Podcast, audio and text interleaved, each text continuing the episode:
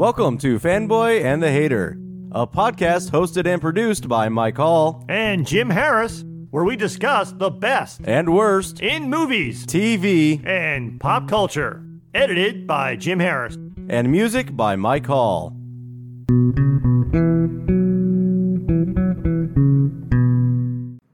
Jim, you know I hate reading, right? Very much so. So Star Wars decided to make me suffer through the book of Boba Fett. What do you think? I concur that it was a sufferable show. Although, actually, to, to take a step back, as I even said in the second, when we talked about the second season of The Mandalorian, I would I had no problem with Boba Fett being a character in that show, but I was immediately confused when they announced and then teased with like the post credit scene in that that there was going to be a spin-off show, The Book of Boba Fett. I'm really confused why this series even exists. And to be honest, I hadn't really planned to watch it. I only watched it for two reasons. One, you were watching it and you were telling me that it was not interesting at all. Mm-hmm. And then, secondly, I heard that two characters show up in episode six that I thought, well, maybe at least that will be interesting. And that made me watch the show. To be honest, I almost fell asleep multiple times while trying to watch the series. Mm-hmm. I, I've only watched it once. Yeah, same. Yeah, I And that that's telling right there. If Mike has only watched it once, especially when it was something that we're podcasting about and something Star Wars, and you only watched this once. And I have no interest in watching it again. That's another thing. Yeah, again, not not not even for not for the podcast, not for enjoyment. You just is this the first Star Wars thing that you don't want to rewatch? It- yeah, I think so actually. You also didn't enjoy the Bad Batch though, but that It wasn't I- and I didn't rewatch that either, but I would. Oh yeah, Like we, we actually just before we started, we started we you mentioned a couple things about Bad Batch. I'm like, "Oh, I didn't really remember that. Maybe I should go back and watch it again." Yeah, I I watched all of the Bad Batch. I didn't particularly enjoy it, but this show makes the Bad Batch look great. Yeah. I might actually at some point rewatch the Bad Batch because I like animation. Uh, I will not rewatch this again. You're also talking to someone for people who have listened to our previous episodes. I've also only watched each season of The Mandalorian one time. Although the second season of The Mandalorian, I did rewatch select episodes mm-hmm. because I wanted to see a couple of the cool scenes. But generally speaking, I have not been rewatching this stuff. But I think it is telling that Mike only wa- maybe is it because the word book is in the title? yeah, yeah, that's that's 100% it. if it was the video of Boba Right. Fett, The video blog of, of Boba Fett.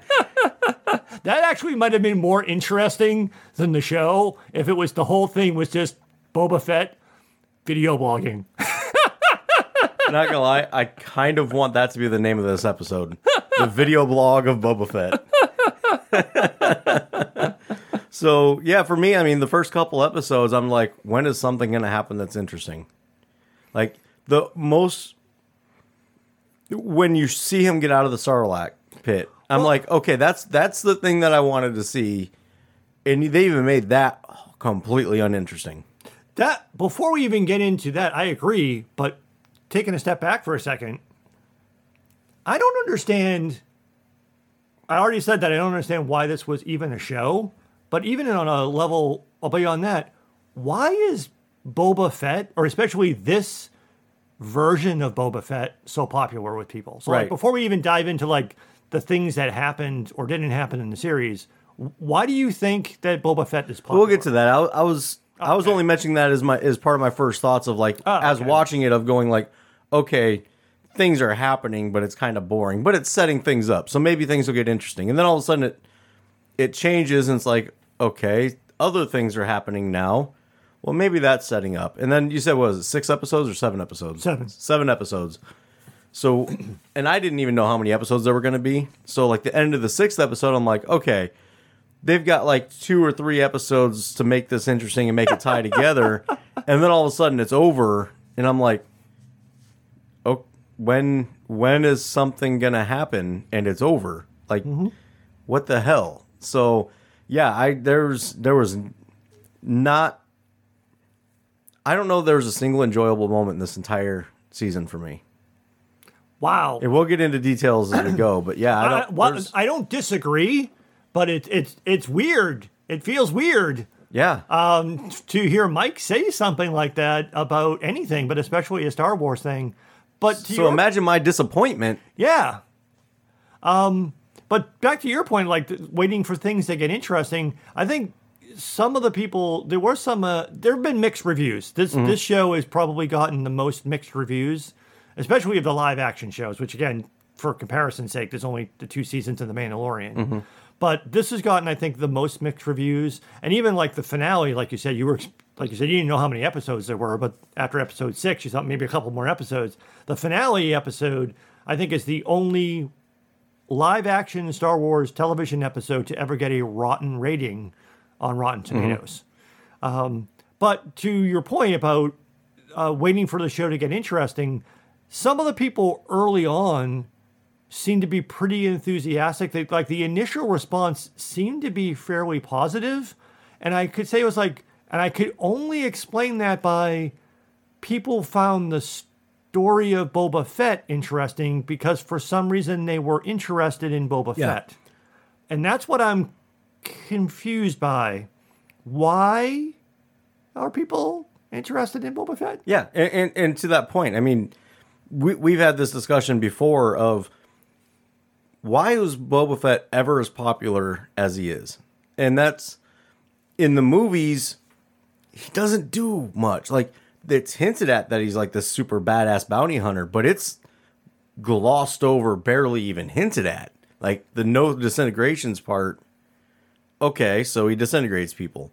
Yeah, he. I think someone counted it. So he's in the the first two trilogy movies. Mm-hmm. More so, he's a little kid in the prequels. Yeah, and I don't even count that really. Right. So, but I mean, but people who counted it, right, said, yeah, Mm-hmm. he's technically in six movies. His character, he has, he's on screen for nine minutes total, all Mm-hmm. incarnations of him, including him as a as a young kid in the prequels, is included in that nine minute run count, and he has very, very few lines of dialogue. Right. Like I need him alive, I think is about the only thing he says in Right. the original series. Yeah, and again, I know he looks cool. Or he's no of no use to me dead. I think Yeah, something along those lines. Again, again, very terse, tiny bits of dialogue. He mainly just stands there and looks cool. Yeah. And that's about I can understand that his appearance looks cool. I understand I remember as being a kid, his toys were cool. His toy, his action figure Well, was cool. that's where I was gonna go- And his ship Yeah. was a really cool toy. That's where I was gonna go next. Like I really think the only reason it became popular was the toy. I could buy into that. And and you know, the red rocket. Not that one. The the toy red I, I, rocket. yeah, I know which one you meant. I had. I mean, I'm old enough to remember there was like a big um, um, recall Mm-hmm. done because the original Boba Fett action figure, you could shoot the rocket, and it became a choking hazard. Some which which changed toys. Which changed toys. Yeah, so like some kid, it was a tragic story. I don't think the kid died, but some kid choked mm-hmm. on the red rocket shot from Boba Fett's back. So they had to change that action figure and toys in general, choking hazards for small pieces. Yeah. So that was the other thing I remembered the toy for, so the action figure. But to be honest, I thought the ship was cooler. I Okay. loved the ship. The ship was one of my favorite toys to play with. I didn't really care too much for the action figure, but the ship was cool. And then the prequel series made the ship even cooler. It made the ship even cooler, and it made Boba Fett slightly more interesting by his father. Yeah, I was say it didn't make Boba Fett more interesting. It made Jango Fett more interesting. Well, again, he he got an interesting angle through his father being the genetic template for the clone troopers, and Boba being described as an unaltered clone. So essentially, he's like the baby version of what the why, that's why in the prequels the stormtroopers as kids look like him mm-hmm. because the stormtroopers all grew up to be like Jango Fett.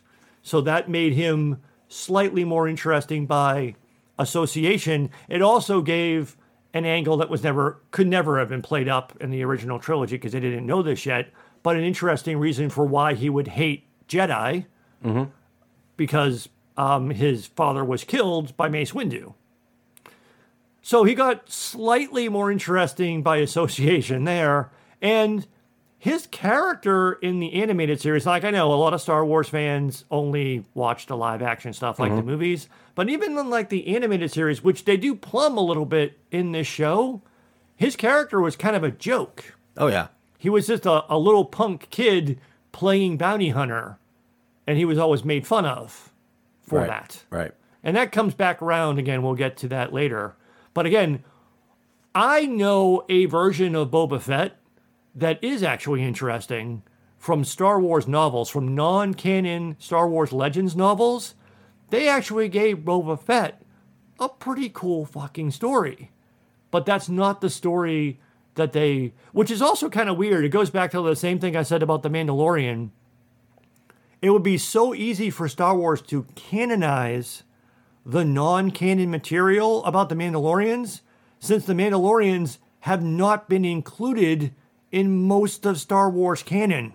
Yeah, So you could just literally take stuff from the books and just do exactly what is in the books. The people who didn't read the books wouldn't know. You don't have to make something up new, and it would never like contradict something in the movies because they're not in the movies. And the fans that like the book Boba Fett mm-hmm. or the book Mandalorians mm-hmm. would be super excited. He's like, "Oh, I get to actually see the thing that I loved." Exactly. But instead, we got this like again, the version of Boba Fett that was in the second season of The Mandalorian was actually interesting. Mm-hmm. And as I said back when we recorded our episode on the second season of The Mandalorian, I joked, I really believe whether or not there's any truth in this, I have no idea. I never read an interview about it. But I really believe that Jon Favreau put Boba Fett in the show to shut people up. Because, like I had said back when we did the first season of The Mandalorian, when Pedro Pascal, who plays Din Djarin, who plays the title character of The Mandalorian, he thought that that's who he was playing. Because you saw the poster, and it's like, oh yeah, mm-hmm. I'm I'm playing Boba Fett. No, you're playing the Mandalorian. But that guy looks like Boba Fett. Yes, it's it's Boba Fett in a shinier outfit, but it's not Boba Fett. So I was like, I joked that Jon Favreau was like, "You guys want fucking Boba Fett? Fine, I'll fucking put Boba Fett in the show." And I thought it was just going to be like a joke stunt casting thing. Mm-hmm. And then I was a little surprised that they made him a fuller character, but I didn't have a problem with it. But I was greatly confused by his own spin-off show. Yeah, But to your point, you often say, Jim, wait, you haven't seen it yet. Maybe they're going to do something really fucking cool. You don't know. And I was like, yeah, you're right. Maybe it's going to be something cool. I was wrong. You were wrong. Yeah, I, but they they could have though. Yeah. Like, so this character is beloved. And the- in Mandalorian, they made him a badass. The badass that we would hinted at that he could have been. He was badass in Mandal- Mandalorian. He was. Yes. and then they made the show about him. They could have, with almost a blank slate, like mm-hmm. you, you could do anything with this character. And they're like, you know what we're gonna do with this character? We're gonna have him sit on a bench and watch some birds. he doesn't do anything. like he's just a little bitch throughout this entire show. Like he does a couple of kind of cool things, but not really. Yeah, it's like we got like sometimes in like Star Wars and other things, we kind of like I myself complained about why have after two seasons have we learned so incredibly little about Din Djarin, the title character of the Mandalorian? Where's the character development? Where's the backstory? Right? Mm-hmm. In Boba Fett, they gave us some stuff that, yeah, technically we never knew. How did he get out of the Sarlacc pit? Where did he go after? How did he get to where we met him in The Mandalorian season two. They showed us some of that. It was just completely uninteresting, Yeah. though. what was the cool thing that he did to get out of the Sarlacc pit? Oh, he lit a match. and then just climbed out. Oh, okay. Well, what did he do after that? Oh, he just sat in the sand for a while. Got captured by the Sand People. Yeah. Oh, what did he, you know, oh, he got captured with those sand people. How how did he how did he figure that out? Oh, he just hung out with them for a while. okay. Well, then how did he get his armor back? Eh, he just stole it from somebody. Like where? Where's the badass? Where's the cool thing? Where is the character that people wanted to see?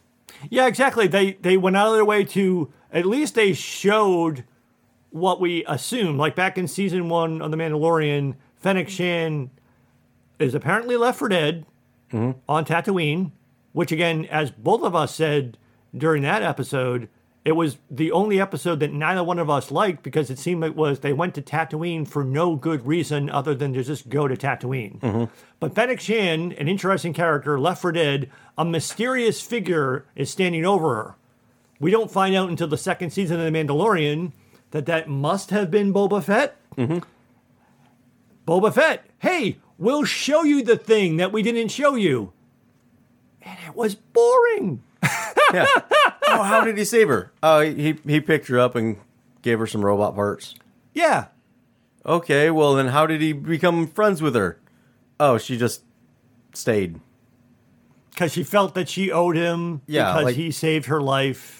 Where Which is the same thing that they told us in the second season of The Mandalorian when like Din was like, So you're with him now? It's like, well, I owe him because he saved my life. But again, it's like so they gave us a bit more of what we could have already inferred. Yeah. And if you're gonna go to that point of showing us that stuff, at least make it interesting. So I, I, I was confused by that. And again, you could argue that there's a reason for them to be in Tatooine in this series, but for me, it's just like, why? I mean, yes, technically, is that the last place Boba Fett worked? He worked for Jabba the Hutt. It's not Jabba the Hutt's or Bib Fortuna's fault that Boba Fett fell into the Sarlacc pit. That was Luke Skywalker and Han Solo's fault. Why would he want to go back to Tatooine, kill the guy who worked for his former boss and take over? Because Tatooine's where he wants to be? Why? Well, they they did kind of explain that. Okay. So they they said that like basically they well, I guess they didn't really say it say it, but they inferred when he started to feel as like one with the Tusken Raiders as like part of a community, he mm-hmm. started to realize how much better it is to live as a community than to be on your own. And he started to realize like in being middle management more or less of the Tusken Raiders, it's better to be the boss. So he wanted a community and he wanted to be the boss of the community. But then the end of the series, he's like, eh, I don't really want it anymore. Here, have it.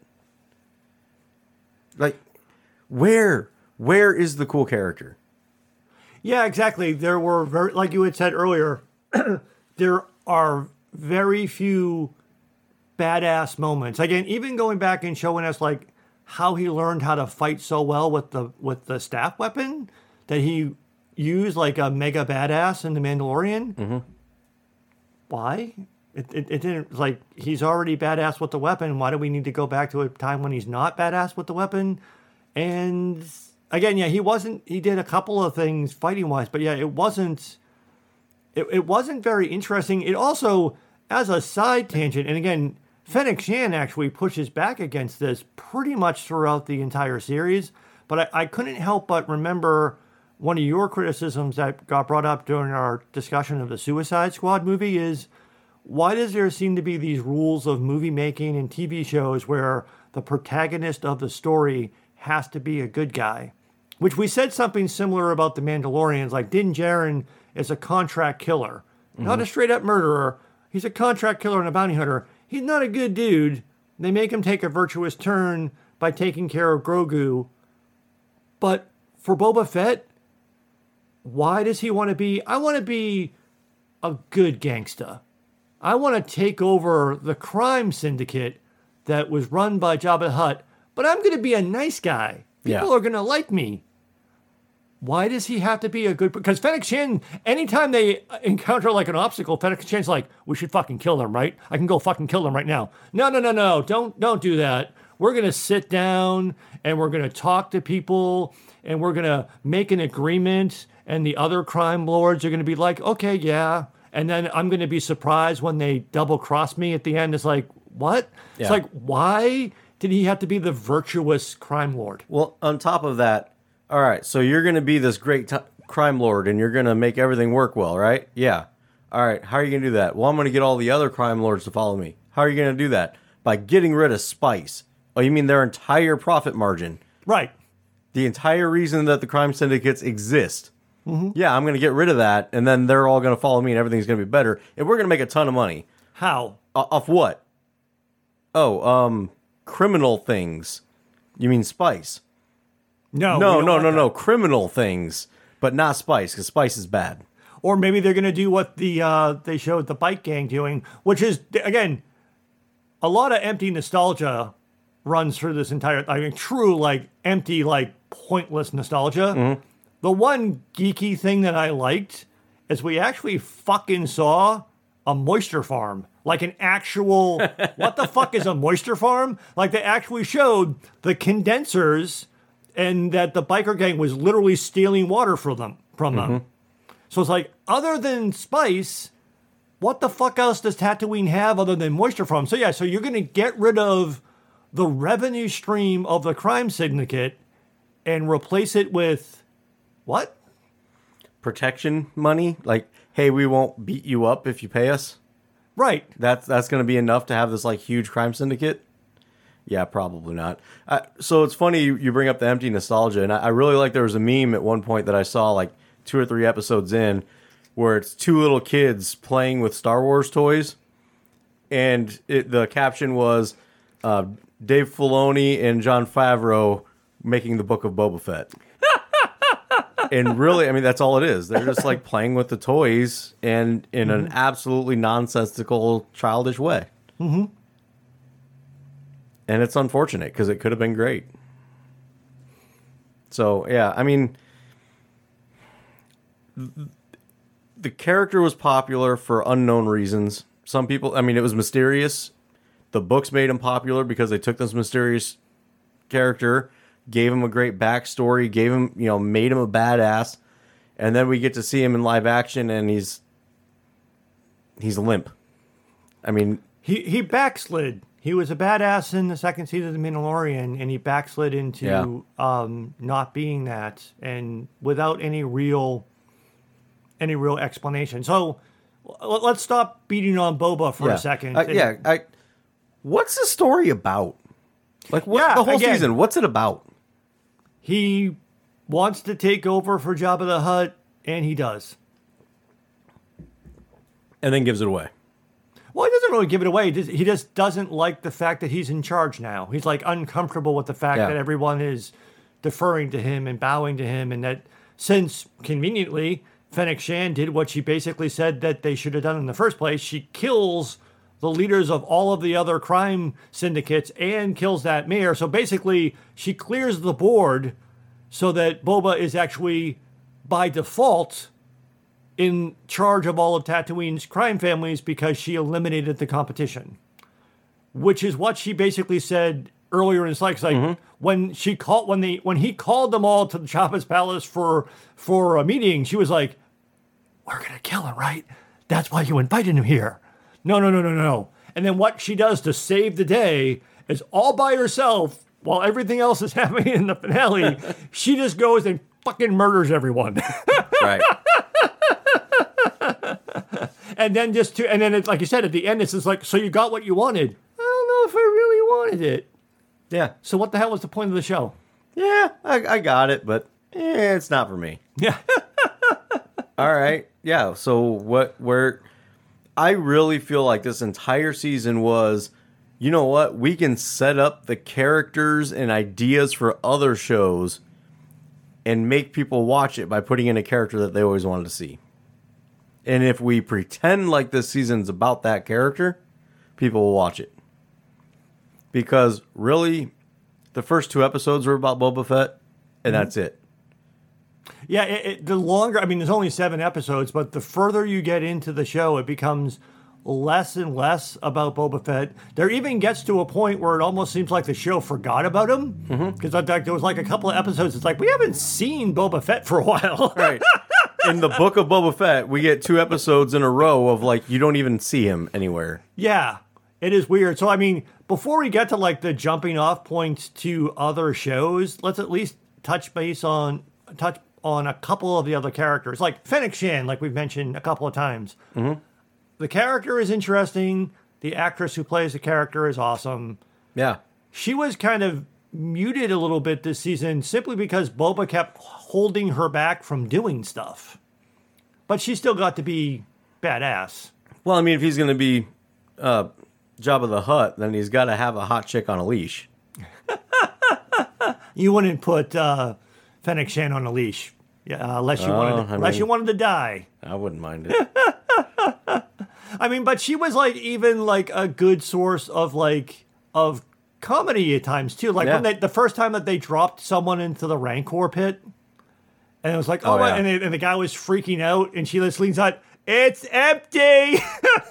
There's nothing down there. I think she even calls him a dumbass. yeah, Yeah. But I mean, like, and, like again, they they like the two guards for Boba Fett, the, the Gamorreans that they keep. Mm-hmm. Her default position, we should kill them. They work for the. She just wants to. It's funny to me, but at least she's consistent. Her Oh, yeah. answer to everything is, "We should kill them." It's almost like she's an assassin. yeah, it's almost like, "Hey, remember Bobo? We, we both used to do this for a living, be bounty hunters and kill people." Right. Um. Uh. Yes. I'm a hammer. Everything I see is a nail. My answer to everything is, let's kill them. Yeah. Even like the the mod squad.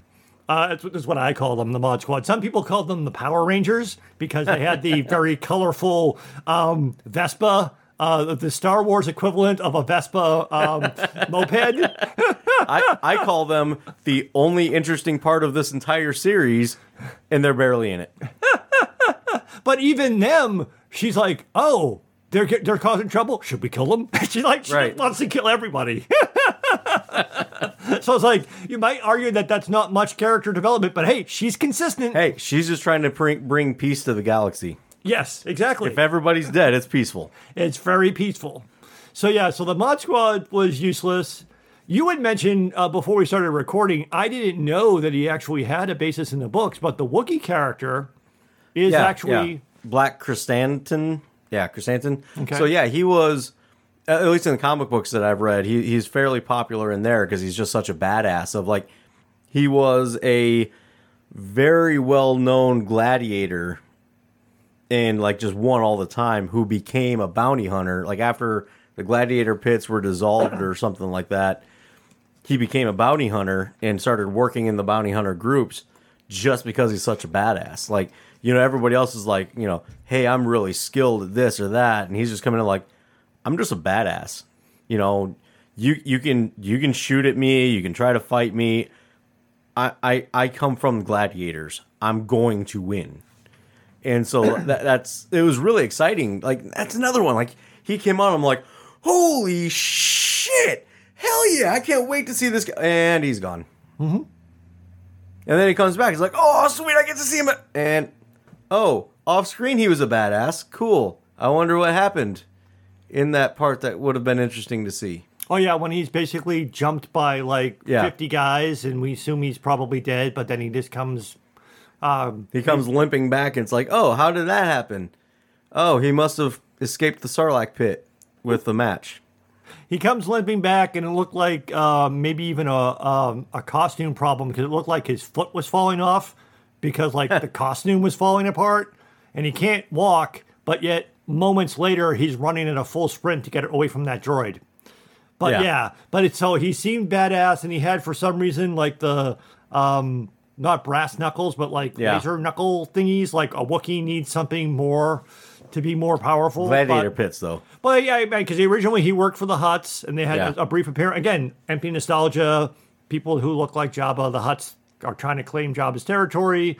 They pretend to be peaceful. They send uh, that Wookiee character to kill them. They stop him, and then again, same thing. Fennec Shand's like, "We should kill him." When the, the Hutts is like, "Oh, we'll just let you have him," and Fennec's like, Should we kill him? No, let him go. And even the Hutts Yeah. were like, yo, you can sell him back to the gladiators, maybe, maybe make a little bit of money off him when we're out of here. But yeah, a wasted character in that. And then also, I know Wookiees are really badass, but part of the silliness of the finale episode, I mean, he got jumped by all those dudes. He got blasted multiple times. He got bashed around by that attack droidy thing. Oh, just stick him in the back of the tank. He'll be fine. Yeah.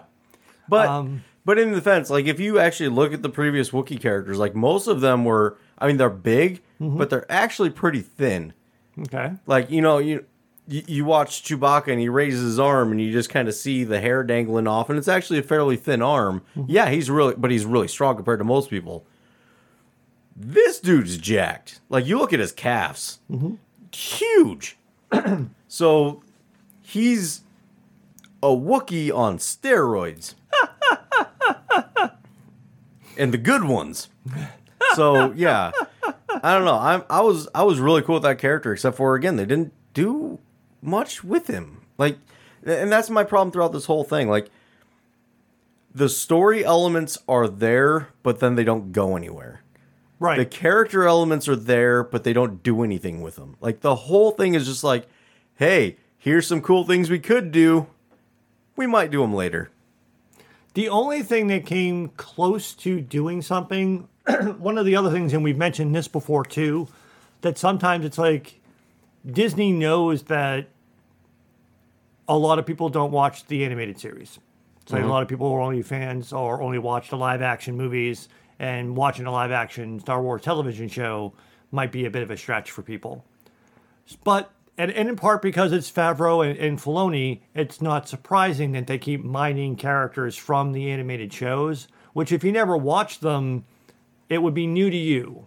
Like Yeah. having like the Pike Syndicate be the bad guys. If you never saw the animated series, you never you didn't know anything about them, and they just became kind of like the default or de facto bad guys. That wasn't anything great, but they did bring one of the most badass bounty hunters that has only been seen in the animated series up until this point into this show, and he at least got to do some badass thing. So we're talking about Ca- Gee, I don't know who you mean, Jim. Whoever are you speaking of? I am speaking of Cad Bane, which a lot of people freaked out when they first saw him by excitement that, mm-hmm. oh my God, he's actually in this. And again, he was a badass bounty hunter in the animated series for who, and, it, and they do allude to this in the finale, young Boba Fett, when he was a punk ass kid, worked for mm-hmm. his gang. And he actually kind of learned how to be a bounty hunter from Cad Bane. Yeah. So his first appearance was kind of badass because we had Cobb Vanth return, uh, the sheriff from what they now call Freetown. Uh, the uh, Mos Pelgo was was what we it was called before they renamed it Freetown. So he comes out and he tries to Mando, which we'll get to as another character in a bit, went to him for help because they needed because that was the other funny thing is it's like yeah. Boba Fett thinks he's going to basically take over Tatooine and stand up to the other crime lords and the Pike Syndicate with two or three people. It's like, yeah, we need someone to help us. So Mando goes to see if the people of Freetown. We need some cannon fodder. Quick, get those free people. Exactly. So after Mando gets him to agree or maybe consider uh, consider helping, Cad Bane shows up and says, "You know, the Pike Syndicate will leave you alone as long as the spice flows. As long as the spice runs through Tatooine, we don't care. But get in our way, and it's going to be a problem." And then, of course, the uh, trigger happy or uh, uh, too anxious to prove he's a badass deputy tries to step up, and Cad Bane super duper sh- kills him by shooting him many, many, many times. Yeah, that guy's definitely dead. and then he has a more standard, sort of like traditional Western shoot off with uh, Cobb Vanth, who we saw in The Mandalorian, is kind of badass himself, but he draws faster and he shoots him once, leaving him supposedly for dead, which we find out later. Why he didn't also like sh- he shoots the deputy like twelve times but he only shoots Cad Bane once. Why not make sure that, that he's dead? But at least that was a badass scene showing you, oh, like, especially if you don't know who he is, then it's like, wow, who's that badass guy? But if you do, it's like, okay, that scene was pretty good. Well, that's the thing is if you watched if you watched the series, the animated series, you know he's a badass. Right. He because they show you he's a badass. Right, yes. In this series, he looks like he's probably a badass. He talks like he's a badass. He's got like one thing that he kind of does as a badass. Otherwise, he's just a quick draw. Right. Like they don't give any kind of character development. Well, we don't talk about that here. Um, I mean, in fairness, he is fucking old now. Yeah, but But the thing that made him a badass wasn't it wasn't necessarily his viciousness it wasn't necessarily his quick draw it was the tools that he had in his tool chest it was his ability to outthink and outmaneuver and to understand how to get what he needed done and it's barely seen here.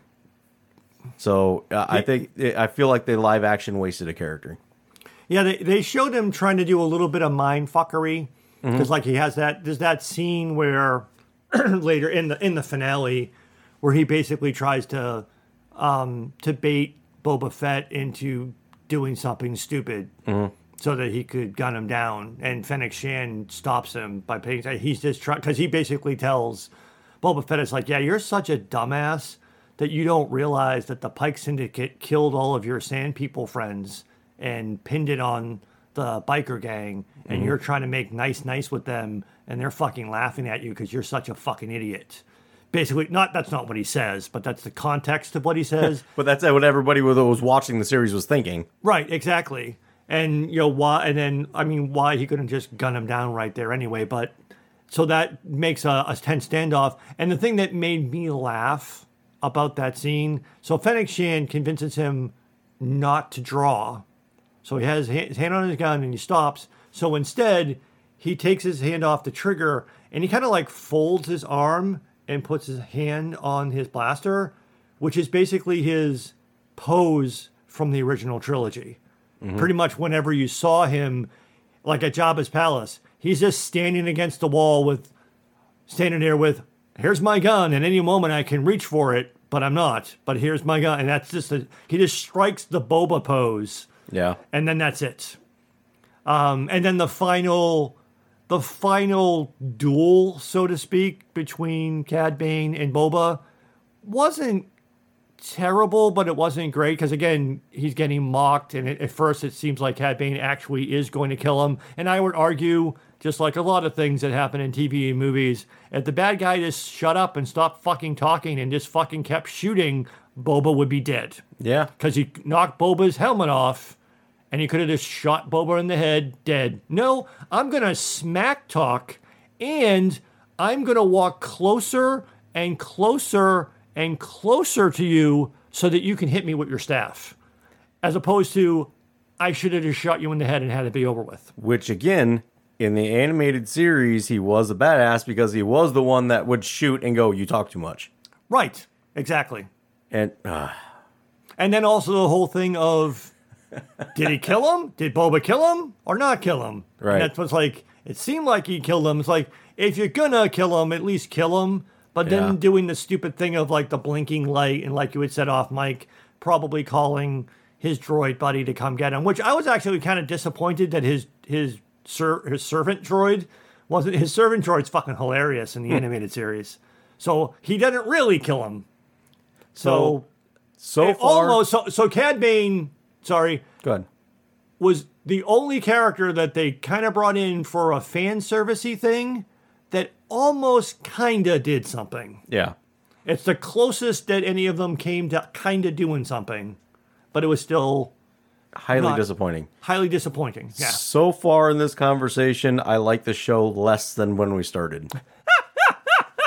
and normally by now, I've defended something enough that I'm like, okay, I like it a little bit more now because I'm thinking about different reasons to like it. Yeah, normally you counter my negative points with, oh, come on, Jim, you're being too hard. This other thing was kind of cool. And this time, I'm like, you're not being harsh enough. Like you're you're being way too lenient. Yeah, I don't know. There's Boba Fett was popular because we don't know why. Right. The story of this doesn't exist. There is no actual through story. It's just setting up for other shit, Right. which looks like it's going to be shit. They bring a bunch of cool characters in and ruin them. They do nothing with these fucking cool characters. This show is shit. And even like the climactic battle was just fucking stupid. Like Yeah, they, it they, was. They bring in so the Pikes pull back and they bring in these two droids with shields, force field shields. And for Oh, hey, it's like the original series droids in older. Like, it looks more Star Warsy now instead of more CGI. Where the fuck were these droids forever now? well, not only that, but it's like, why didn't the droids who are protected by force fields and they make a big deal about how we can't fucking stop these things because of the force fields? Why did the droids not just open fire immediately? Yeah. They were like tank sized things, like way down the other end of the street. Why not just fire at the building that Boba and his gang was out in front of and just level that entire fucking block? Oh no, the droids are to walk all the way up to their practically point blank range away. Then they start shooting and they don't fucking hit anything. I was just about. I'm, I'm glad you just said that because I was just about to scream it. It drives me absolutely batshit when droids miss. Yes. Why? No droid should ever miss any shot ever. You had that criticism, uh, uh, rightful criticism about the prequels. It's like the droids should have been bad. They should not have been the droid equivalent of fucking stormtroopers who can't hit the broadside of a barn. They should be precise killing machines. Exactly. Uh, But even these droids, you don't even have to be precise. They have these like gigantic guns. You don't even need accuracy. Just fucking non-stop fire until there's nothing left. Why? Yeah. It makes Oh no, they hid behind this wall that like three shots took out most of the wall already. But I'm just gonna stop shooting until they peek out at me. when I could just shoot three more times and the wall they're hiding behind is gone. yeah, there's not not to ah. mention the fact that I mean, not all of it was terrible, but not, not to mention the fact that I, I'm oh, it getting was all terrible. I'm getting tired of the Beskar armor is really awesome. Mando and uh, Boba spend way too much fucking time just standing out in the fucking open middle of the street, getting hit with blaster bolt after blaster bolt after blaster bolt that conveniently does not hit any of the vulnerable pieces of the armor. Right. Wild side tangents. You've been watching Peacekeeper, right? Peacemaker? Peacemaker, Yeah. right? Well, mostly, yeah. Have, are you all the way caught up with it? No. Fuck. But I wouldn't want to spoil it for people anyway. Okay. There's a really good fuck. There's a really good peacemaker joke I could make. um, but I won't because you may not have seen it. So uh, we can just edit that out. But again, like we've talked about in previous episodes, yes, we know the Beskar armor is badass, but come on. Something had to eventually hit a weak point or get Or, through. or maybe one of those large gaps where the bar- armor isn't. Yeah, because again, otherwise they would not be able to fucking move their arms or legs. Right. There are. But and then there's another part of it. Okay, it keeps hitting the armor. Why are they suddenly like, "Oh no, now I'm I'm almost beaten because it keeps hitting this armor and doing absolutely nothing to me." Like it would if it was something really physical hitting with a lot of force, okay, yeah, that would still hurt. And getting hit over that, yeah, it, it, it would start to wear you down. We're talking about blaster bolts, Right. which is basically just getting shot with heat. Mm-hmm. It's not a physical force. It's not like. Uh, It's weird being on this side of the conversation. it's, it's usually me that is making all of these like uh, exasperated noises. I, I can't even put it into words at this point. So let, let's let's just wrap. Let's talk about the other characters. well, well, one more last thing, just because it's related to that sort Okay. of dumbass final confrontation with the droid things.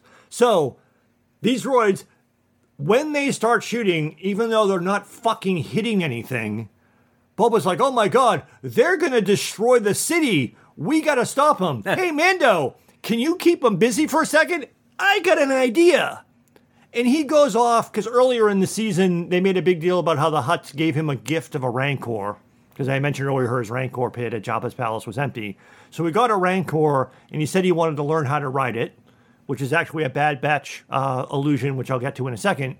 So Boba comes in riding his Rancor and fucking destroys most of the fucking city with his Rancor, which he said he went to get because he thought the droids were going to destroy the city. Plus, okay, Rancors are really powerful creatures, okay? Mm-hmm. The fucking thing got pummeled with blaster bolts repeatedly and, and didn't die. Yeah. It's like I get I, I don't know. Did the did the Rancor have Beskar armor on? And on top of that, oh look, Boba Fett riding a Rancor. Wow, he must be really badass. What does he do with it? Oh, he gets thrown off of it. Oh, well, does he do any cool fighty things while he's riding the? No, the Rancor does everything. He just sat, sits there. Okay, well then after he falls off of it, does he like get back up and like fly back on? No, no, he, he he's basically more or less dead for a while until we need him again. okay, so where's he badass? Oh, but he looked badass when he was riding the Rancor. Mm-hmm. But where is he actually badass? Uh, Um, hey, remember Fennec Shand? She's cool. well, first off, side tangent, which is dumb to say. A tangent is a Yeah, side. it's kinda- yeah tangent tangents. um, the reason, in part, that he is riding a Rancor is an allusion to the Bad Batch. Mm-hmm. Because if people remember, oh, again, this is one of those things like you saw the show, but you forgot because the show was mostly Yeah. forgettable. But in that show, the character Omega is actually Boba Fett's sister, who actually meets Fennec Shand in the Bad Batch. Fennec Shand knows that Omega is Boba Fett's sister. Kind of weird that she's not in this show. Maybe she will be in a potential second season. But in that show, The Bad Batch and Omega, who is basically a female clone of the same age as Boba Fett, uh, because Boba Fett, they mentioned in that show, he was Alpha and she was Omega. Why she didn't go with her dad, we won't go into those boring plot details. But in the Bad Batch, they rescue a baby Rancor, and Omega rides it. So it's like, hey, look, Boba rides Rancors just like his sister rides Rancors. Yay! So Fennec Shand knows all of that. Yes, Why not at the end? If you're not going to have her in it, you know, at the end when they're trying to figure out, hey, what are we going to do next? Just simple. Hey, did you know you have a sister? or for that matter, I don't think this would have been any uh, better or anything. You know what? The fucking Bad Batch could have been in the show. That could have been the army, like the people that they called. Right. We need. How we need. Hey, help. we need people. Hey, what about your sister? I have a sister. Yeah, you have a sister. Hey, Yeah. let me call her. And she has four adopted brothers who are ex-clone badass fucking motherfuckers. Yes. Ah, dude, we actually made this show cool now. It oh wait, it didn't fucking happen. Plus, also, it's like just I'll I'll talk about this later too. It's like you why where is the fucking obvious cross promotion stuff? They're bringing in characters, like I said, allusions to things like bringing Cad Bane in from the animated series, alluding to Omega riding the Rancor. Why not just go full on with it and have a live action version of the fucking Bad Batch and Boba's sister, who would be his age now because they're the same fucking age, show up as, like you just said, we need backup. Fennec Shand's like, you're gonna like who I'm gonna call. right? We've got just the people that can take care of this. Oh, plus you're like a virtuous person now who like cares about people and shit, which I think is weird. Fennec Shand saying that because I don't fucking get it. But you know what? You're basically that's your sister. She loves everyone and doesn't want to kill anybody. She rides rancors and she loves people.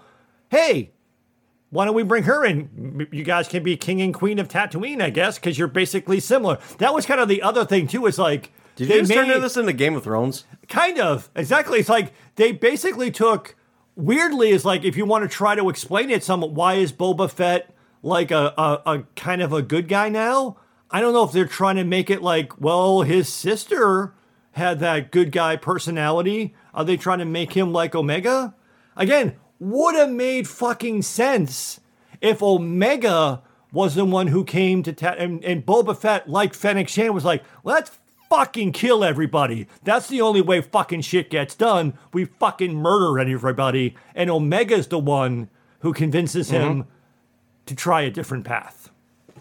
So of course, Filoni listens to this. We So- have him on speed dial, yo. So, so now he's gonna be like, "Oh shit, I should have done that."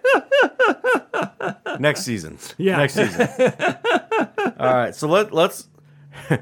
We've been putting putting off our rants Yes. for the end.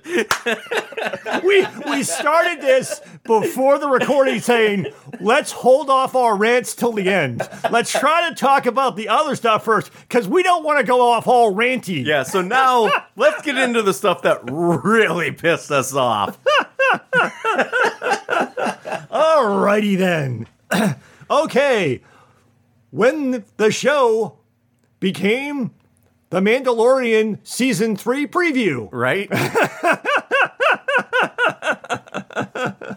so yeah, we had an entire episode just about the Mandalorian, had nothing to do with Boba Fett whatsoever, and the whole thing was like, "Hey, let let's let's build me a cool new ship," because we in the next season we're gonna have to explain why he has a cool new ship. Hey, let's just throw that into Book of Boba Fett. We're just throwing random shit in there anyway, so we might as well just throw that in there. Let's have that be half of the fucking episode is just them building a ship. Plus, let's like not we we went into we described earlier. They gave us unnecessary detail so that we could understand fucking everywhere Boba Fett has been and everything that Boba Fett has done, which was boring as fuck. But they showed us all of it. Yeah. Mando just shows up. Um, you still have the dark saber. Um, what about Bo Katan? Did, did what I did? Where have you been? Uh, now you're just on like some bounty thing, and now you're back with the armorer and the one other Mandalorian who survived, basically dying for you to get away from that planet Right. in season one. Uh, and you don't have a ship. How did you get to wherever you are? What happens? Oh, we're not going to tell you any of that. We'll tell Right. you all of the fuck, the entire, the entire fucking travel itinerary of Boba Fett. We'll just have Mando show up completely fucking unexplained. And on top of that, Mando shows up with the armor and the one other guy that survived, and they're all like, "Hey, we're glad. You know, that's what we do for each other. We're brothers." Oh, by the way, you're not a Mandalorian anymore. Leave. The only part of that that almost, I mean, a couple of things about that. I mean, I'm glad that the armorer came back because I like the armorer. I geeked out a little bit about the fact that the dude who challenges him to the duel is from Clan Vizsla, and like they said accurately, that's the clan that the dark sabers are. ri- That's the Jedi who was also a Mandalorian mm-hmm. came from Clan Vizsla. He's like, that is my birthright, but I need to challenge you to a fight over it. You know, again, makes sense. But before that, it's like, before we jump into that for a second, the dumbass thing is like, oh, you have a a Beskar spear? Beskar shouldn't be used as a weapon. That's wrong. You shouldn't do that. So I'll melt down an entire Beskar uh, staff to make you a little. We don't see it until later, but make you a little chainmail fucking shirt for Grogu. It's like, uh, uh, okay. And then, okay, challenge him for the dark saber. Because we got a little bit of again a one-sided. Oh, Bo Katan, she's a fucking stupid bitch. She deserves what she got. She's not a Mandalorian. She she's a poser. She she's a, a horrible disgrace. She thought she was deserved the throne by blood right, and she was just given the dark saber. She's fucking stupid. Okay, well, um, let's fight. You shouldn't have the dark saber either, Din Djarin. Let's fight. And then he loses, the guy who challenged him loses the fight.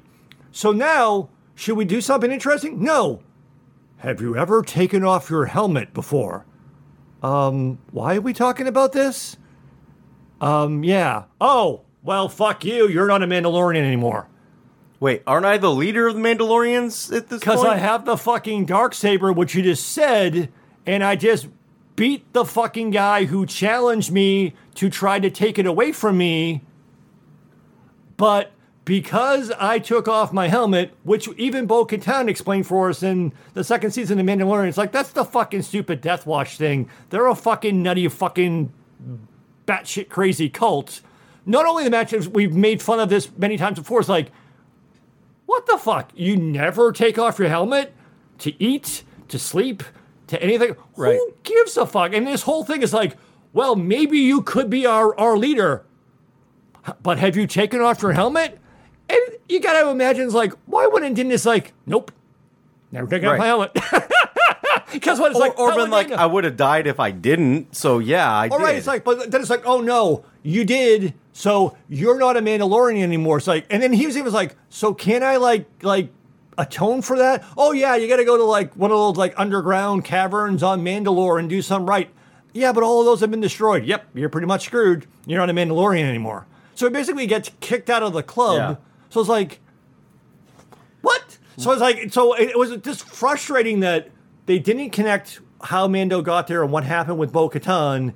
And then instead of those people maybe potentially being in the third season of The Mandalorian, and actually, again, I want Mandalorian Game of Thrones. I want the fucking The Mandalorians to be what Right. that show is about. But we just got that frustrating, you know, fuck off, you're not a Mandalorian anymore. and really, his answer when they asked him, like, "Have you ever taken your helmet off?" His answer should have been like, "Wait, you've never taken your helmet? How bad does it stink in there?" Exactly. It makes no fucking sense. I mean, Bo Katan rightfully made fun of it in season two. Yeah. They have never had anyone explain why are you not supposed to take your helmet off? What the fuck is the point of that? Right. We alluded to maybe some of the things going back to the Death Watch days where they had to keep their helmet on in the Death Watch days because back then they were the only Mandalorians who were armored up. And the rest of the mm-hmm. Mandalorian society had turned its back on its warrior ways. So the only way that Clan Vizsla, who does take off his fucking helmet in the animated series, they keep their fucking helmets on so no one knows which Mandalorians have taken back up the warrior path again. And even when the fucking guy from Clan Vizsla fights against Sabine Wren and Rebels, he has his fucking helmet off. So fuck you if you're never gonna fucking explain this dumbass you can't take your helmet off. And apparently it is the most important thing in all of Mandalorianville because it doesn't matter, like you said. You have the fucking dark saber. You won it in combat, but oh my god, you took your helmet off? Why does that fucking matter? It's so fucking stupid, and they've never given us a fucking explanation other than, oh, you know what? I'll explain it for you. This is the way. Fuck you. What does that mean? I fucking can't stand that. And now we're going into a third season of The Mandalorian, and we're still de- dealing with this fucking stupid ass bullshit. I really hope the third season of Mandalorian is called Mandalorianville. that was awesome. um, by the way, warning: vulgarity. So again, and again, it was a relatively short part of that episode too. Is like, why? It's the Book of Boba Fett. It seems like if that thing, that should have been like like an in the Mandalorian season three. Yeah, Why, why are we even? Why? it had zero to do other than, hey, he got this is how he got his ship. Like the only thing that would have made sense, maybe, is if he convinced the armorer and that Clan Vizsla guy, for some weird, unexplained reason, comes back to Tatooine with them and helps them fight. Hey, this is the way. Come help me. And they actually help Boba Fett. And and maybe find a way to bring Boba Fett into their fold. Right. And then maybe at the end of that, either have a weird scene or have that in the middle. Again, it, this was had nothing, like you said, it had nothing to do with the story. except for making the little shirt for Grogu. So then that's why he leaves and comes back to the fucking story, even though we were fucking finally finished with that little shit. Yeah, that's the other thing that just was so fucking annoying. As I've said, me much more so than you, I have argued in the two seasons of The Mandalorian that the fucking show is ruined by Grogu because when he's on the show, he becomes what the whole fucking show is about. Yeah. Like I said, we've had two seasons of The Mandalorian, and every time Din Djarin has a chance to step up and maybe be the story be about him, whoop! Baby Yoda, Grogu, all about you. And I was so happy, like we said, at the end of the second season, a two season arc where Din Djarin's like, find a Jedi, give Grogu to the Jedi, finish that mission. Right. Great, we're done. Season three, we can go do something else. Nope. Grogu's back. Which is why it was also fucking stupid, and it happens in episode six. They didn't even bother to show us. They just had us. he- Grogu was presented with a choice. You can either join the Jedi, or you can go back to Din Djarin. They don't even bother to show us what choice he made, but also we knew immediately what choice he was going to Yeah. make. It's like he's going to be on the fucking show. And again, why did that have to happen in the book of Boba Fett? Because they wanted Grogu to come to Tatooine to put the Rancor to sleep with the Force so he could take a nap with it. Yeah. Because they wanted that fucking scene. Oh yeah. That's the only because otherwise it would be like, why couldn't it just have been at the end of the season? Din Djarin is contacted by Luke to go to that planet, and Right. that's and to pick up Grogu because Grogu has decided to go. And again, the other thing that they do is like, well, Grogu decided not to stay with Luke. I jumped over him. We'll get to him in a second. So, shouldn't you go bring if you're not going to contact Din Djarin to come get Grogu? Shouldn't you at least bring Grogu back to Din Djarin? Oh no, fuck that. I'll just have R2 fly him there in my X Wing. Why? Because if Luke went back and wandered into that fight, Luke would have got involved and Luke would have fucking taken care of everything, just like he fucking did at the end of the second season of The Mandalorian. So we can't do that. So we'll just have R2 be the fucking Star Wars FedEx driver. Right. and it would have cost a lot to put him in it. In that too. It's like, what the fuck? Yeah, it, I I I guarantee all of that was the studio execs going, "No, you need to put Baby Yoda in it." Well, he doesn't make sense to be in this. He's off doing something else. No, you need. He's got to be in it, and he's got to do something cute. Right. And so, I don't know. Maybe, maybe all of the ruining of this was a studio, studio exec saying, "No, we need we need Mando to be in it and doing this. We need Baby Yoda in it doing this." And they had so many notes in it that it ruined what they really wanted to do. Maybe. Some people have tried to defend uh, Favreau and Filoni by wondering if they've lost to the House of the Mouse. Yeah. because they seem to have done a reasonably good job of toeing that line in the second season of The Mandalorian. They took a show that I didn't like and at least turned it into something that was enjoyable to watch. Mm-hmm. But in this, maybe that's the answer. It's like they were forced to do some of these things that they didn't agree with either, but they had no choice but to do. Like you said, they were forced to to put it back in there, and it it it serves no purpose. Again, it has nothing to do with fucking Boba Fett it it was just because let's have a cutesy scene where Grogu can just have whatever force powers he needs to have at any particular time. We have seen Jedi in other media medium demonstrate the ability to control animals. Not all Jedi can do it because like not all Jedi have all mm-hmm. powers, but let's conveniently let him do that. But again, all because it will be cute because Grogu, like we've also complained about before, when he uses the Force too much, he gets sleepy. So let's have him put the Rancor to sleep so that they can take a nap together. Yeah. But in the episode where they went to go, when he went to Grogu to see him, gets out, kind of hanging out there. They're building everything. R2D2's like, yeah, sit there. I'm going to sleep. Mm-hmm. And then, holy shit, Ahsoka Tano shows up. First off, before you even go to Ahsoka, the other thing that was dumbass about that, right? Din Djarin goes to that planet because he he want he he misses mm-hmm. Grogu and he wants to visit him. If he was fucking allowed to visit him, he would have just taken Grogu with him then. Why not just let Din Djarin sit there while Grogu makes his fucking decision and have Luke come out and say, he chose you, bye bye. Well, he didn't. He wasn't given the choice till after he left. I know, but they still Yeah. need. I, the reason is because they needed Din Djarin. Because again, when Grogu's around, he's fucking in the way. So that's the way. So Din Djarin needed to go do some shit without having Grogu in the way. Then they'll send him back later. Yeah. But it was fucking stupid. When it's convenient, he'll just randomly show up. Exactly. He, he goes to visit Grogu and he's basically saying, Oh, you, you shouldn't see him because his attachment to you will be a distraction, so you need to go away. And then they just send him back to him. But uh, I'm sorry.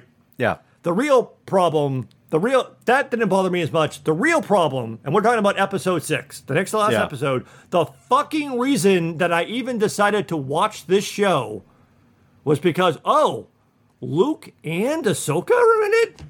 Okay. I almost was like, I was like, maybe I should only watch that episode.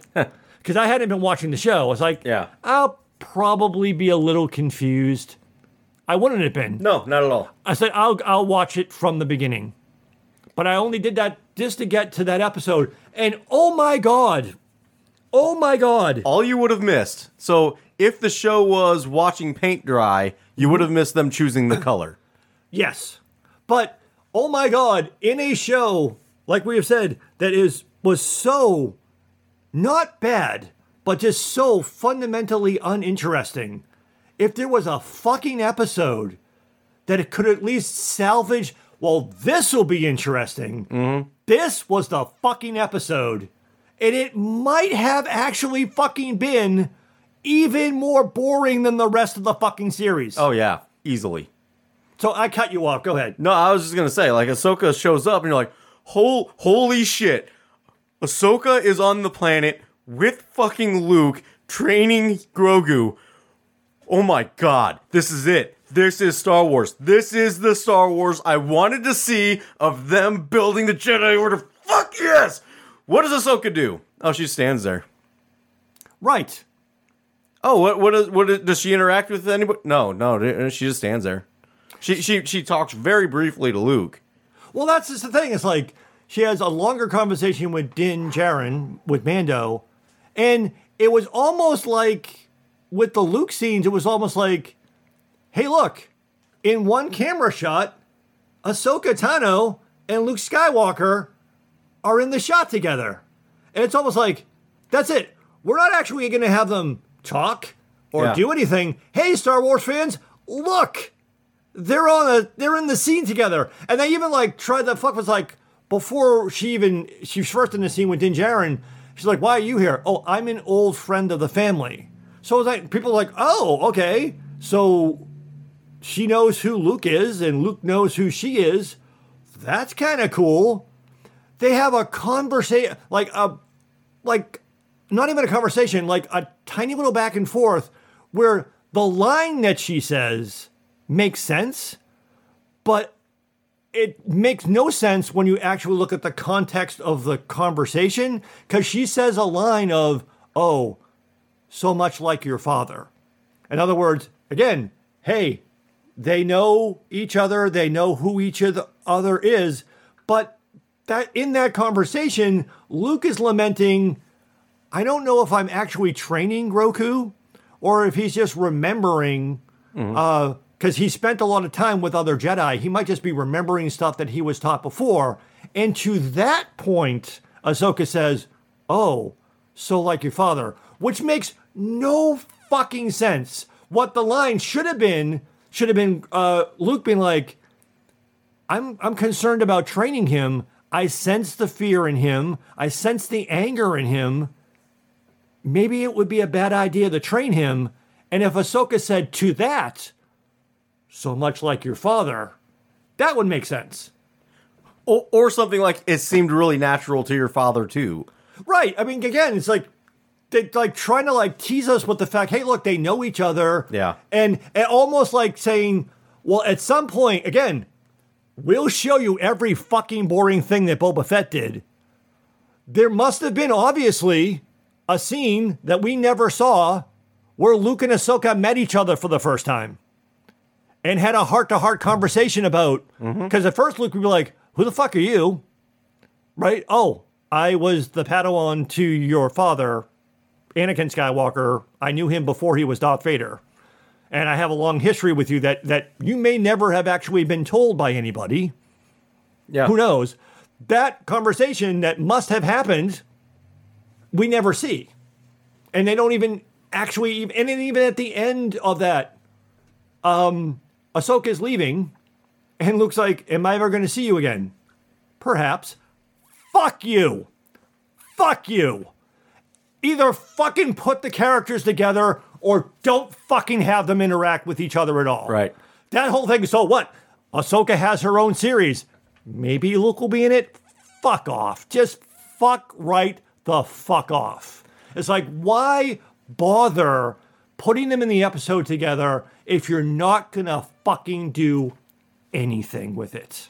There's ah, a very natural. All right. Ahsoka's not a Jedi anymore. She left the Jedi because she didn't agree with the direction they were going. She thought they should be going a more peaceful direction. Mm-hmm.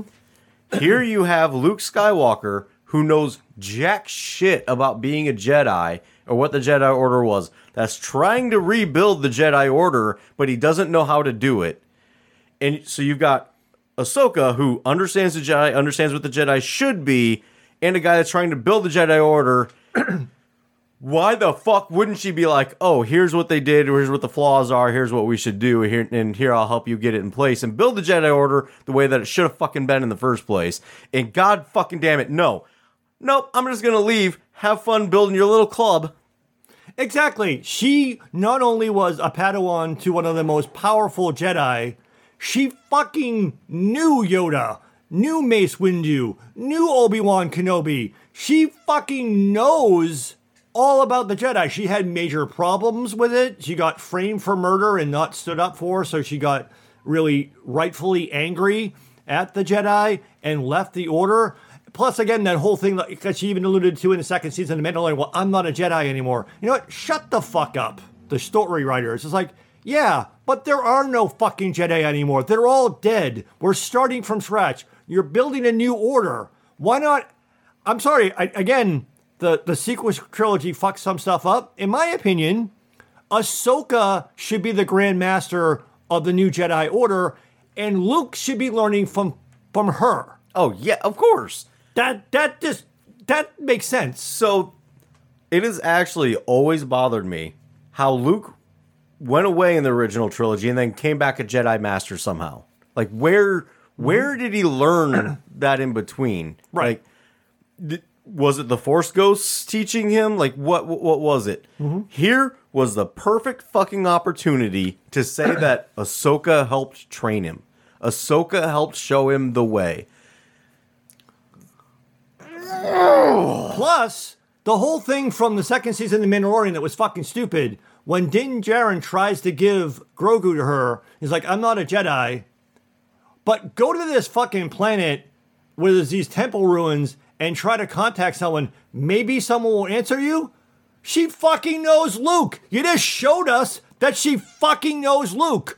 Why the fuck didn't she just said, "Oh yeah, this is guy Luke Skywalker that I know. You should take Grogu to him." Right. What? Here's his phone number. Right. And going a little bit Sorry, off of space phone number. space phone number, uh, hi- his uh, hollow uh, channel. but back to your point, in the in the original trilogy, Luke goes from barely trained at all to almost badass, ready to be a Jedi Knight. We, we don't see how. I I argued at the end of the second season in The Mandalorian, it was a massive overcorrection of how much they made Luke a fucking punk ass whiny bitch. I quit and take my lightsaber home with me uh, in the sequel trilogy. But he shows up only five years after the events of the Return of the Jedi in a fucking Vader level fucking badass moment, mowing through the Dark Troopers like they're fucking nothing. Right. How did he go from barely able to fight Darth Vader, whose heart wasn't even in it because he didn't want to kill his own son in Return of the Jedi, to I'm the baddest motherfucker in the galaxy. You know how you could have explained that? In between, Ahsoka trained Luke. Who was one of the most badass motherfuckers. Exactly. And then it would make sense why Luke is so badass. It would also make sense why Ahsoka would be like, okay, I've taught you what you need to know so that you can get started with the Right. Jedi Academy now. Not a. Plus, that was the other thing that fucking pissed me off. This episode almost actually put Luke back to a believable point. He was too badass at the end of the second season as a Mandalorian. He's a fucking. He's portrayed as like an idealistic idiot in this episode. Uh, I have all of these Jedi platitudes, so I'm wise and I say them about the importance of balance and stuff. And hey, look, I can use a lightsaber. Watch me do all of the basic forms. That's how I would imagine Luke to be at that point, only five years after the Return of the Jedi. No, they wouldn't make sense. You know what would have been great? What would have been fucking made everyone go fucking crazy? Hey, Ahsoka, I'm trying to show Grogu lightsaber techniques. Can you come over here and spar with me for a moment? And then Luke and Ahsoka spar to demonstrate lightsaber technique for Grogu. How fucking awesome would it have been to see them? Yeah, it wouldn't have been a fight. They just would have been sparring, but they could have had fun with it. Oh, yeah. It would have been fucking awesome. oh, I'm excited. But no, nope, not gonna do that. Dude. Nope. We just wrote a way better series. I'm, about- I'm about to say it's like in in, It's not even fucking in an hour. Yeah. We wrote a better series. It's not even our- fuck. I mean, it's like it's not even fucking. I mean, if actually, even if they did some of that stuff, I might have fucking complained. It's like, oh, they fucking took the easy road. They made them spar. Gee, that's kind of dumb. Anybody could have fucking come up with that stupid story. That doesn't even take any fucking originality. That's that sounds pretty. Yeah. So I mean, I probably probably would have said, but the fact that they didn't even do that, if you're gonna go for like fan service nostalgia and put them in an episode together, it's like, why not at least do that? right. It wouldn't even have taken. That was the thing. Is like the episode wasn't very long, but the things that we just talked about doing uh, that would improve it, they wouldn't have the same exact amount of runtime. It wouldn't have taken any more time to do the things that we've talked about. And would have made it so much fucking better. There's one other thing I fucking that annoys me about it, but I'll let you go I, first. I want to jump in with one Okay. thing really quick about if they would have sparred.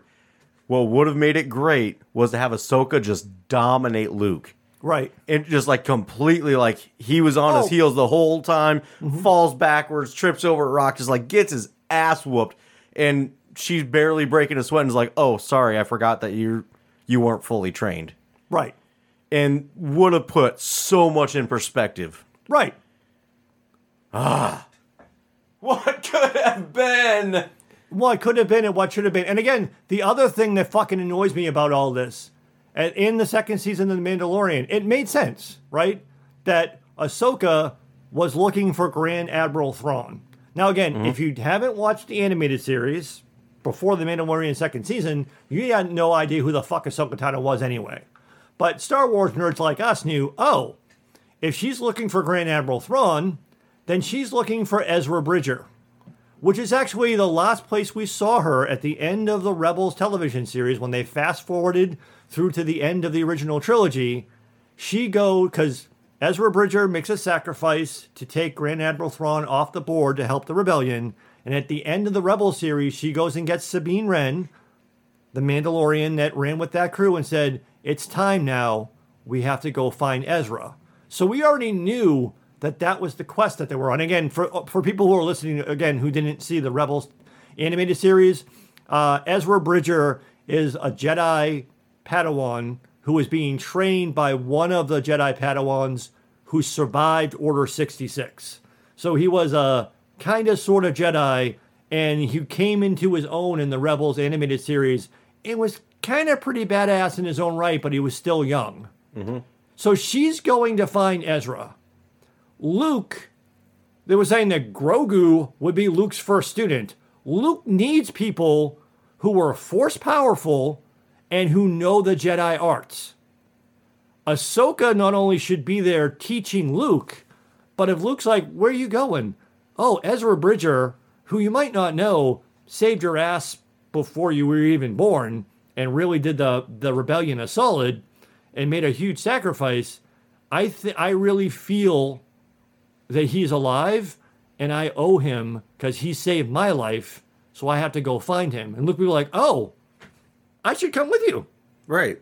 I need Jedi. You, hey, if for no other reason, can I tag along, Ahsoka? And while I'm helping you out with this, you can teach me more of the things that you learn because you spent time with the Jedi. So I'll, I'll come help you. Like Yeah. I'll pay you back. Like you, if you don't want to lead the new Jedi Order, okay, that's cool. That's cool. But can I tag along on this mission with you? I'll help you find this Ezra Bridger kid, uh, guy, and along the way, you can teach me what you know. And along with that, in very much Luke esque, oh, you might be going into a dangerous situation. I better go with you in case you need help. Right, because we've also shown in that episode, Luke has fucking nothing else better to do. He has no other fucking students Right. right now. And he's not, he's got droids that are building everything. right, say, hey guys, yeah, R2, like supervise the droids and build shit Right. for me. I'll be back. Right.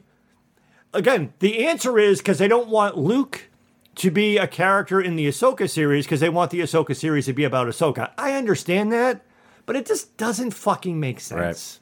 All right. I think we should cut off here because our, hey, let's record a quick episode is coming up on an hour and a half here soon. Okay, So- I just want to. I just want to say. One. I just want to say one last thing, and this is why it was. It, again, it's silly. The stuff about the, the the Book of Boba Fett stuff is not about the Book of Boba Fett. We got pulled off on these other tangents.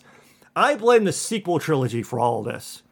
I say that Star Wars needed the equivalent of a Kevin Feige, someone who could look at the bigger overarching plot of stuff. If the sequel mm-hmm. trilogy had not even was not made yet, an argument can be made that Disney should have made the Star Wars television series first, because then we would have an open storytelling space for what's happening above it. But even if the sequel trilogy had already been made, like it did, if someone like a Kevin Feige could have said, okay, here's a few story framework things that we just need you to, to insert, won't really fuck with the movies at all, but will really help set up other stories we're going to tell. Mm-hmm. Number one, at some point, tell Rey that she's Obi Wan Kenobi's granddaughter. Don't explain how. We're doing a Kenobi series. We'll explain it there. Number two, have Luke say, in way of, of how the audience and Rey mm-hmm. finds out, I knew your grandfather. He was my first teacher. His sacrifice was noble. I also knew your godmother. Her story is so tragic. Her name was Ahsoka Tano. That's it. Now, again, the people who didn't know the animated series were like, what the fuck is all that about? But then the Kenobi series could have explained how we got from Obi Wan to Rey, how she's a part of the Kenobi family, and making Ahsoka kind of involved in that story gives you something to do. And then also, then you also could have even said, hey, Luke and Ahsoka had some kind of a history. It would have given it wouldn't have fucked with the sequel trilogy stories at all. It would have given the television series something. Hey, we can fill in the blank and tell a story and and have this framework all rolled out instead of blowing up the fucking Luke Skywalker story with the whole he shut himself off from the Force and quit because six years before the beginning of the sequel trilogy, the Jedi Academy got blown up and everybody got killed. Then there's like it makes the fucking story have no place to go Yeah. they could have connected or laid the narrative framework for them to connect this to the sequel trilogy without having to do much other than just simply not blow up the fucking storylines like they did Yep. is my last point there because again Yeah. because again like we've like we've said many times before in hindsight ahsoka should have been in the fucking sequel trilogy even if she also like luke had to die to make way for rey it just doesn't make sense that Yeah. she wasn't involved in Uh, something unless she dies before that. Oh, like i said the, the, the, sto- the story idea that i just said kind of was a way to do that it's like yeah, Yeah. her story is tragic meaning that yeah she's dead so it's just like your grandfather's dead too his name was obi-wan kenobi you won't meet him he's dead your godmother's also dead too tragic because she spent three seasons tracking Thrawn to find Ezra, only to find out Ezra had gone dark side and killed her. Right. And then maybe, maybe you could have also shown that, or again, or if you maybe even have Luke allude to that someone else that that mm-hmm. that op- that wasn't just Kylo Ren. It's like that Ahsoka and Luke were working to that they feared that there was a dark shadow behind all of this. That it wasn't just Kylo Ren. Something else was going on, and we lost your godmother during that search. And then we find out later that again.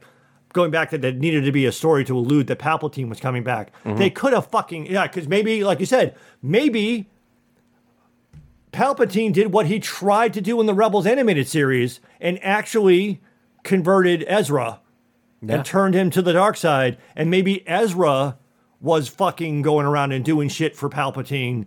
Ahsoka finds out about it, and that's how they both die. Again, you could you would have had a story you could have told. All right. So Filoni, we work from home. we'll help you out with this shit. So yeah, let, let's let's go ahead and wrap wrap this guy up. Uh, Okay, you ha- you have a metaphorical rating, right? yes, I do. You want you want to go first? No, you, you to- um, you can go first. I All think right. yours is probably better. All right. So my rating is League of Extraordinary Bounty Hunters.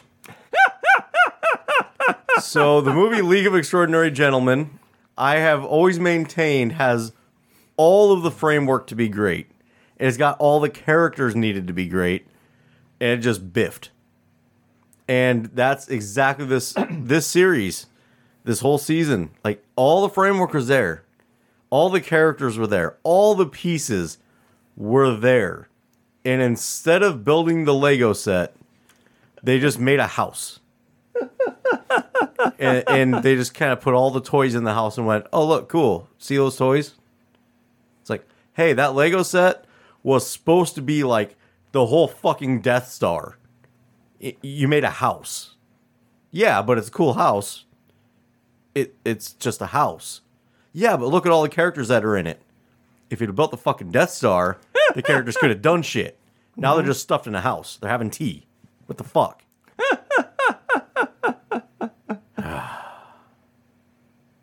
I didn't plan any of that out.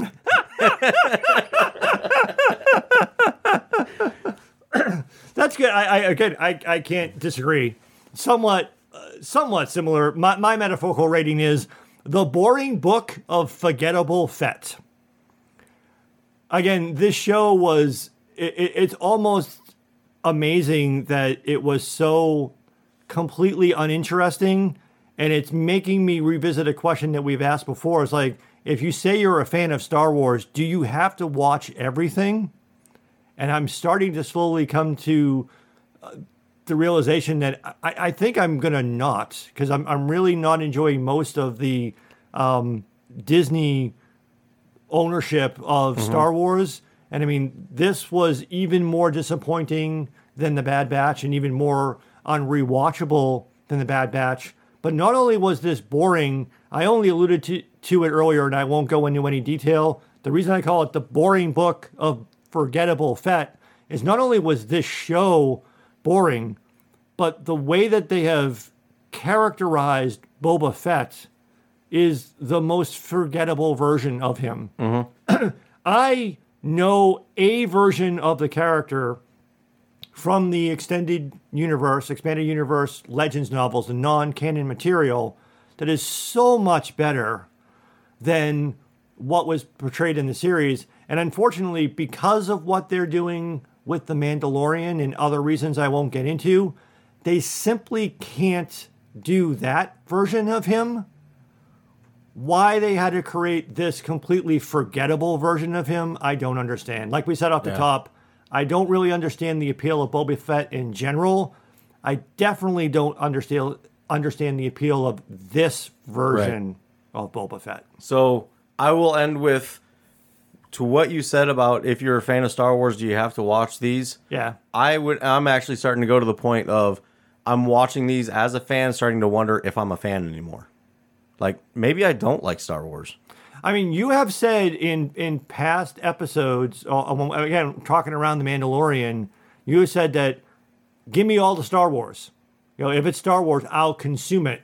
Like you would, you have even said that you might even be more in the target audience than I am because I'm the super duper nerd who has read everything except for the comic books.